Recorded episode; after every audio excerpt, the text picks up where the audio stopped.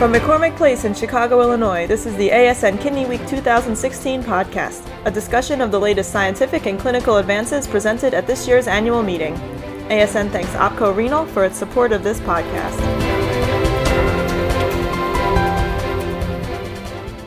Good afternoon from the second day of Kidney Week. My name is Roy Zent. I'm the program chair of this year's ASN meeting.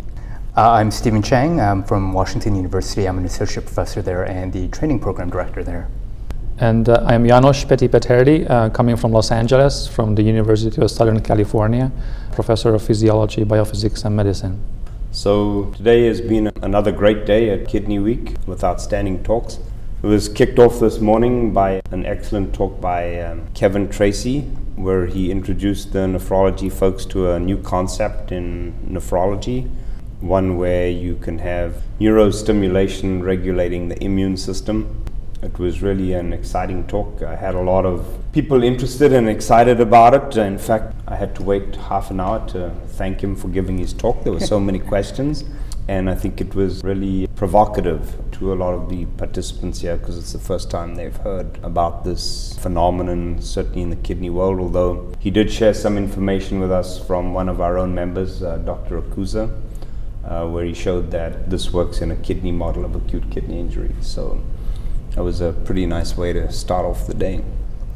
One of the things that I thought was so interesting is that all of these state of the art lectures have been so, in a way, out of the box for us. So they've introduced new things that I, at least, have never thought about. Although I'm not a basic scientist, but I thought it was also very exciting to hear that talk this morning. Yeah, so one of the things that I spent a lot of time thinking about in putting the program together was, you know, who is our audience at the ASN? And you can choose to go into your pet topics, or you can really make the meeting one for most of the people who come here. And when you look at the 13,000 odd people who come to ASN, most of them are practicing nephrologists and good scientists.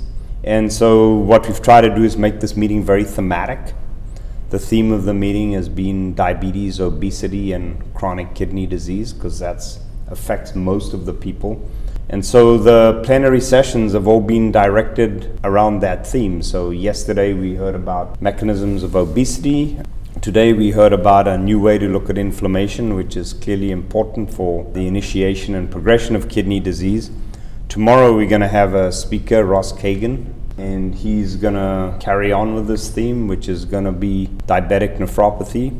Once again, out of the box. He uses fruit flies and he's developed a model of diabetic nephropathy in fruit flies. And he uses a phenotypic screen for drug discovery. So, looking at drugs or trying to discover drugs that will reverse diabetic nephropathy.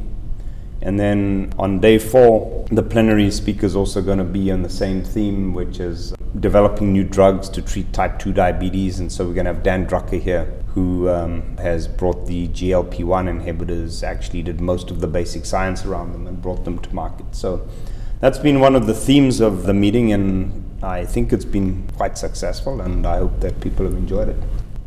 Absolutely. And me, as a basic scientist at ASN, uh, my priorities mainly have been to look and adv- emphasize the uh, basic science research, uh, uh, both at the poster sessions as well as in the afternoon uh, symposia. And we've had amazing uh, poster presentations on electrolyte and fluid transport and, and regulation of these events on classic pathways such as the renin-angiotensin system, uh, what is most in- exciting is that the application of these traditional pathways and mechanisms on new uh, or newly recognized and emphasized processes such as tissue remodeling in the kidney and combined with traditional topics as blood pressure control and, and damage and inflammation.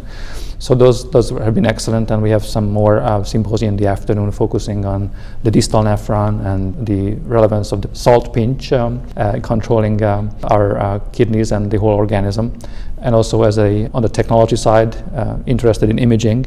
We have seen many many exciting posters this morning on imaging different cell types unusual uh, non-traditional cell types in the kidney such as the parietal epithelial cells in the Bowman's capsule uh, renin cells uh, and different proximal and distal tubular cell types looking inside these cells, uh, evaluate mitochondrial metabolic rate, superoxide production, and um, also the relevance to other processes, pathogenic as well as uh, protective mechanisms in different disease environment and, and injury models. So, you know, once again, Janos has mentioned imaging.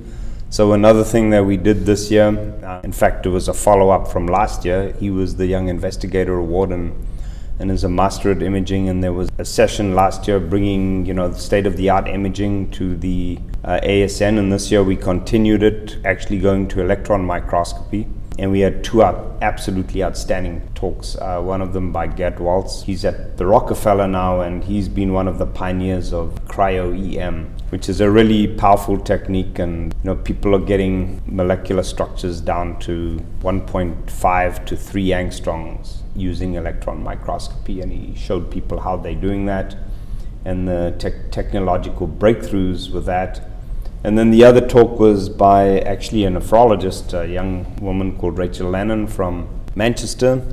And she was also talking about how you can use EM tomography now to do sections through whole blocks of kidney and do 3D reconstruction. And I think um, it was really appreciated. In fact, there was standing room only. And um, I think that's a pretty big feat for something that's as technical as that. So it was, it was really very, very successful, and both talks were outstanding. And of course, the imaging topic and the theme will continue for the remaining days of ASN. Uh, there will be um, several sessions tomorrow. One of them will be a classic topic of imaging podocyte cell biology and molecular biology and uh, we will see several imaging applications there as well as on Sunday. Hopefully, this will help people to stay longer at the meeting. Um, I understand the weather is turning cold, and that will keep people inside. So there'll be a nice imaging session of, uh, at 10 a.m. Sunday, imaging kidney pathology in vivo, uh, and the application of uh, intravital imaging on imaging kidney fibrosis, inflammation, hypoxia, and ischemia, and so on. I think one of the cool things about uh, emphasizing not only these sort of cutting edge new things, but also in supporting the young investigators who are researching these things is just giving the, the population a sense of, you know, the ASN cares deeply about cutting edge things and really making it a focus for those who want to do renal research and who want to invest in this kind of thing in the future. Uh, there's all this talk about decreasing interest in people who are going into nephrology and interested in the research part of it. But things like this, or this morning when they talked about the ASNs securing the future, that movement they're making, you know, I think things like that really give the world notice that ASN really cares about these things, and we want to support young investigators who are coming up with these really interesting and cool ideas.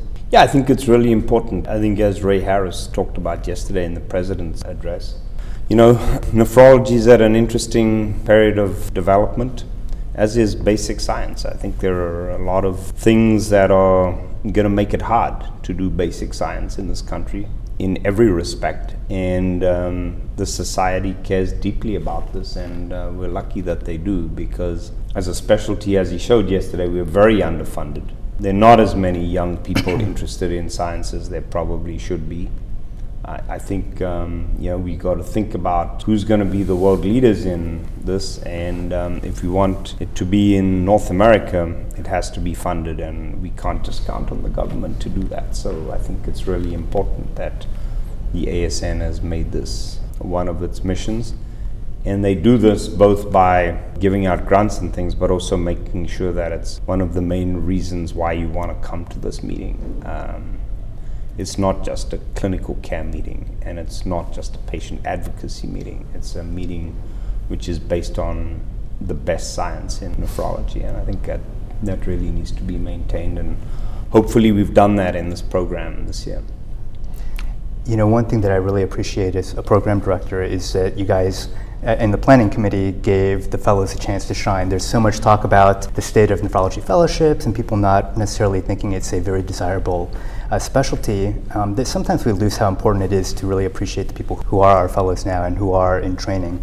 Um, and so, you know, speaking about day two and the things that we were excited about, day two, uh, today we had the Fellows in Training Bowl, the Fit Bowl, which is a, a great chance that we had to sort of showcase our fellows and go through some clinical cases and have them kind of show off some of their knowledge.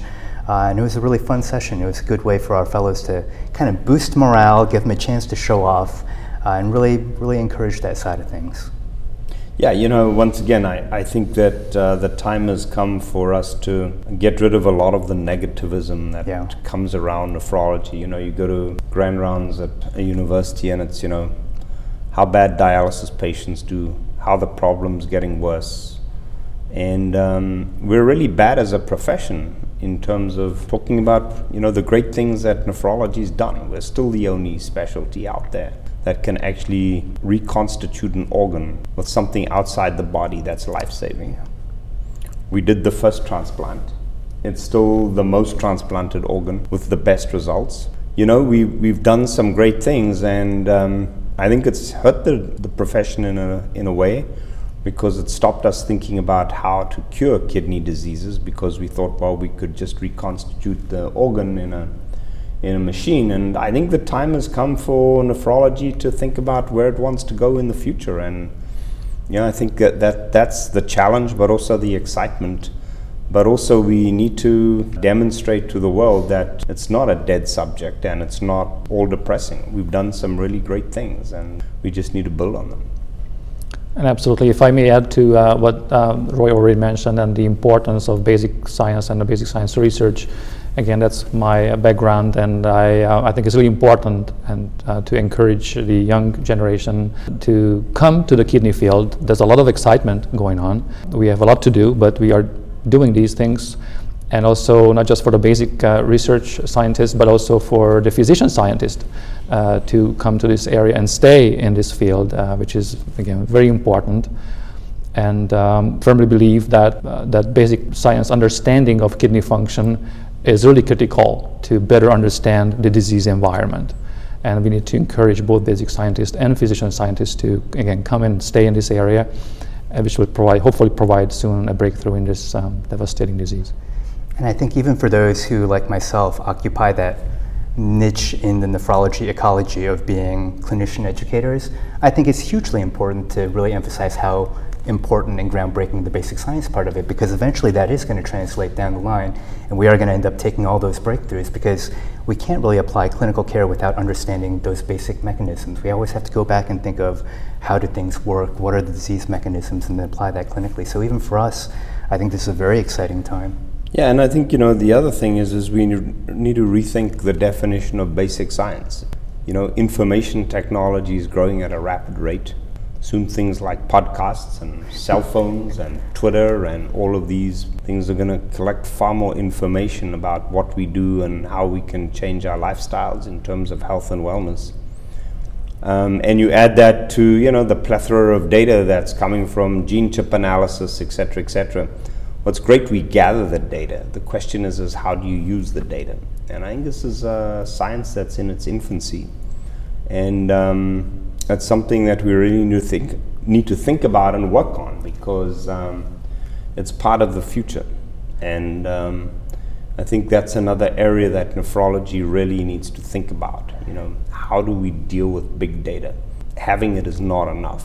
It's how you look at it, how you can get useful information out of it, and what you do with that useful in- information to transform it. I mean, when you look at big companies like Amazon.com or Walmart, you can go onto a website and they will tell you how much they've got of X product in which shelf, in which place in the country. You know, we need to start doing that in biology better and doing it in a way that it's shareable and doing it in a way that we can figure out how to make you know the lives of people with kidney disease or just learning the knowledge about kidney disease better. And i think that's going to be one of the big challenges. It's interesting. There's a session actually going on right now on sort of using some of this new technology um, in sort of a, very different way than what you were describing but using it in medical education and in teaching nephrology. Um, and there are things out there now like asn being on twitter and having webcasts and and things like that. Uh, so there's a session going on now on sort of the art and science of teaching that uh, is interesting because it really does start to pull in some of these new technologies of this day and age that are a little bit weird and unusual, like Twitter and social media and things like that, and leveraging that technology towards new mechanisms of education or disseminating information or attracting people to the field, and uh, sort of a, a cool thing that we've been able to do. Yeah, I think, you know, we, as Ray Harris said, we need to reinvent ourselves. And I think, um, you know, in the 1960s, nephrology when was the leader in terms of biomedical research, when physiology was really where, where, where it was at. And um, I think the time has come for us to, to rethink about how we can be at that interface again And um, I think this is one of those areas that we really need to work on because it's going to be huge, especially when you think about the complex physiology of the kidney. You know, the sorts of things Janos does. You yeah. do them in a snippet of time and you show a one off. Now, with computation, you can take lots of this information and put it into models to try to figure out how it works actually in real time in whole organisms rather than just in cells or specific receptors and in whole populations. I think it's really exciting. And if I may add to uh, the big data uh, development, and of course, clearly the, that's the direction of, in on each every single discipline and and, uh, and scientific scientific field, and it's definitely true uh, in the kidney to better understand disease and protective mechanisms as well, uh, but only if we interpret this in the right way and put this together uh, with, again, the basic, very basic renal physiological knowledge, understand uh, the function of certain cell types and their interactions. And I believe that's the only way to finally understand the very, very complex mechanisms in disease and translate it ultimately to, therapy, to the therapy. You know, I hope that those of you who are here in Chicago, you come back to the meeting tomorrow Got an exciting day lined up, starting off with the fly guy in the morning, who I can assure you will give a very, very interesting talk, even if you don't think flies are that cool. it's really interesting technology. You know, um, we haven't had a drug that's really changed nephrology in a long time, other than by accident the SGLT2 inhibitors, which have come along. And I think the challenge is for us to figure out how to get new methodologies and new drugs to treat kidney disease. So this could be an exciting talk to see how people think about these things and think outside of the box. And as I say, on Sunday with the same theme, there'll be somebody there who'll show you how it uh, can be done in other fields, and we should try to emulate that. So I hope to see you all back here tomorrow and Sunday.